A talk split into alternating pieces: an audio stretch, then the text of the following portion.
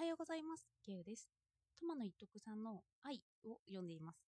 その中で恋愛の定義が美しいなと思ったので紹介したいと思います。よかったらお付き合いください。まず、恋愛という言葉は明治以前の日本にはなかったことを紹介していました。恋愛という言葉は明治に西洋文化の輸入によって発見された概念であると本では述べられていたんですよ。それでもそれは発見であって言葉が発見されただけで私たちは恋愛と聞いた時にそれがあるように思われます。そこから文化や歴史的背景ではなくて経験的な恋愛を見ていこうと思います。まず恋愛と愛の違いです。恋とは何かなんですけど愛は理念性を帯びた概念であるのに対し恋は極めて肉体的な感性的な概念。このように違いを語っています、まあ、恋愛を見ていく上でまずは愛をあまずは恋を見ていくということなんですよね。それで徹底的な違いは愛はこれが愛だと確信はできないけれど恋はこれが恋だと確信ができると言います。あの恋が肉体的だから感性的だからわかるんですよね。なぜならこの症状を書いていては恋と呼べないケーキを私たちが知っているからだと述べられています。文章を引用すると胸の高鳴り驚きこの世ならぬの喜び。しかしその一方で切なさ不安時にどうこそほどの嫉妬。恋に落ちた時私たちは必ず程度の差こそあれこれらの感情を味わうことになる。肉体的にわかるような感覚。これが恋の契機だと私たちは知っています。そしてトマノさんはその症状を詳しく語っていきます。まず驚きとしての恋ですね。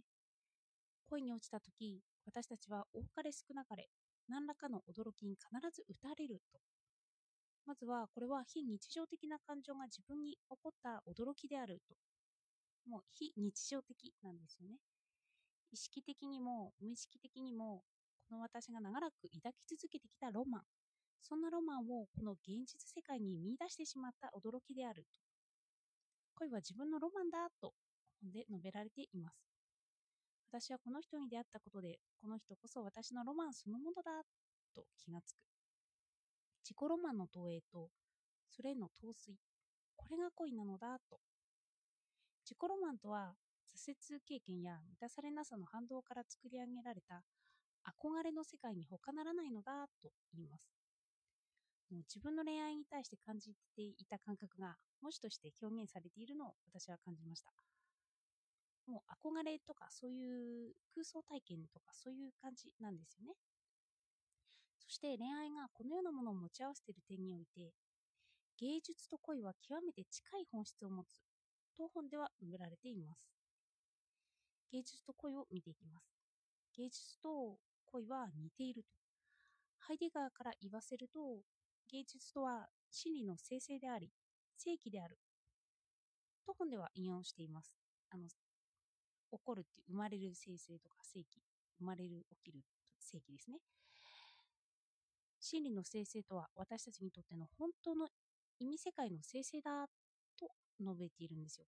つまり芸術は私たちにこのような本当の世界があったのかと知らせ知らしめるものなのだって言うんです。これと恋を重ね合わせて恋をすることで自分がもう本当の世界があったのだという実感に至るということなんですよ。芸術と恋の相違点、似てる点ですね。さらに、友野さんは哲学者スタンダールの言葉を引用しています。恋が生まれるにはほんの少しの希望さえあればよいと。ほんの少しの希望とは何かなんですけど、なぜなら恋は本来あちら側にあるはずの自分のロマンをこの現実世界に見つけ出してしまった幻想的な喜びであるからだと。ほんの少しの希望というのは幻想的な喜びなんですよね。幻想的な喜びであるがゆえに、恋は少しの希望なのだと語っています。さらに、他の哲学者の引用から恋を探っていきます。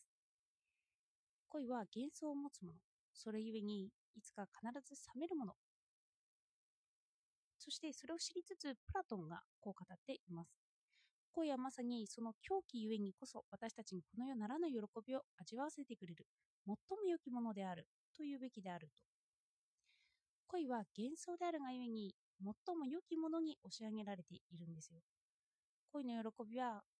本来この世にはありえなかったはずのロマンが何を間違ってかの現実世界に現れてきてしまったことを見つけた喜びなのだと。私たちが持っている幻想とかいいとかそのような言葉の概念やイメージを揺れ動かされますよね。で幻想なんて良くないんじゃないの？っていうはずが最も良いものって言われちゃうということなんですよね。私が思っていたいいとか幻想とかロマンとか何なんだと。でもこう語られるととってもいいもののような気がしますよね。またその言葉の概念がわからなくなるので私たちはさらに哲学をしたくなる欲求が出てくるのかもしれませんよね。プラトンはいいとか幻想とかロマンとかどう捉えてたんだろうとかそして、まあ、憧れの面ばかりはなくて恋の辛い面も挙げていきます。あの恋の辛い面っていうのは嫉妬とかですね。引用すると、しかしそれゆえにこそ恋をまた同時に私たちの胸を切なさでいっぱいにする。この人がいつまで自分の手の中に、この人がいつまでも自分の手の中にいるはずがないという疑いや不安に駆られてしまうのだと。なぜ幻想にこのような喪失感や嫉妬を抱くのかということについて、その幻想ゆえにそれを抱いてしまうのだと述べられています。そして自分の中にある出会い感が文章にされていく感覚を覚えますよね。過去の偉大な小説家とか哲学者があの思案しつつ書き表した恋というのを書かれて私たちはそれを読んで納得とか共感をしたりするということなんですよね。さらに男女の恋の感じ方によるエロティシズムの違いにも言及していました。ただ私は男ではないのでこの性別を超えた感覚の違いを私たちはどう知ればいいのかなということも思いました。それは文章にして書かれていればそうなんだろうと、まあ、納得するしかありませんよね。まあ、そう納得するには、その他の男の人と話すとか、なんか対話しかないのかもしれません。他の人と話すっていう。そしてこれまで憧れを抱く声を紹介してきましたが、これが恋愛になると、この一言でも言い表せると、友野さんはあの用いています。引用すると、私は一人、私は一人、でもあなたと二人でいるのだと。恋愛において、私たちは恋を相互の関係において育て上げられ育て上げていくのを感じるとありました。の古代ギリシャでは恋愛はもっぱら少年愛とか、すなわち壮年男性と思春期の青年との間の恋愛を意味しています。なぜかというと、それは当時女性蔑視がなされていて、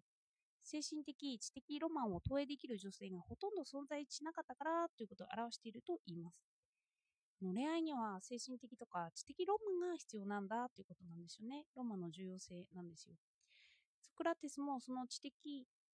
とか精神的好奇さにおいて多くの青年たちを魅了したと言われています。そして今まで述べてきたこれが哲学的、友野さんの哲学的な恋愛なんですけど、私は読んでいてある種小説のような共感できるなという気持ちで読んでいました。現象学という経験に根ざした定義は共感性を多く刺激することなんだなということを私は感じたんですよ。そもそも明治前になかった恋愛という言葉から歴史的に捉え直すというよりは今現在において使われている仕方でその意味を捉えるしかないんですよね。あこうやって捉えていけばいいのかなというのをなんか本から感じました。哲学は難解だというイメージを超えて、これは小説であるかのような、まあ、理論だけではなくて、共感を人々に提示しています。そして私たちは言葉にされて初めて自分の気持ちを捉え直すことができるんだなというふうに思ったんですよ。哲学が役に立つようなっていうようなのはこういう自分の心を知るということなのかなと。そして、恋に関しても幻想であるから、のそこまで傷つかなくてもいいし、まあ、憧れは抱いて求めいいとしてもいいと。幻想であるがゆえにそれは美しく人生が豊かになるものだと捉えることもできると。そういうふうに文章を読んでいくとさらなる知的満足度と胸のドキドキが追加されるかもしれないなと私は思いました。自分の気持ちが語られていてそれを読み進めるときそれにはまた憧れに近いような芸術を味わうようなそんな感覚があるのかなと思いました。ではお聴きいただいてありがとうございました。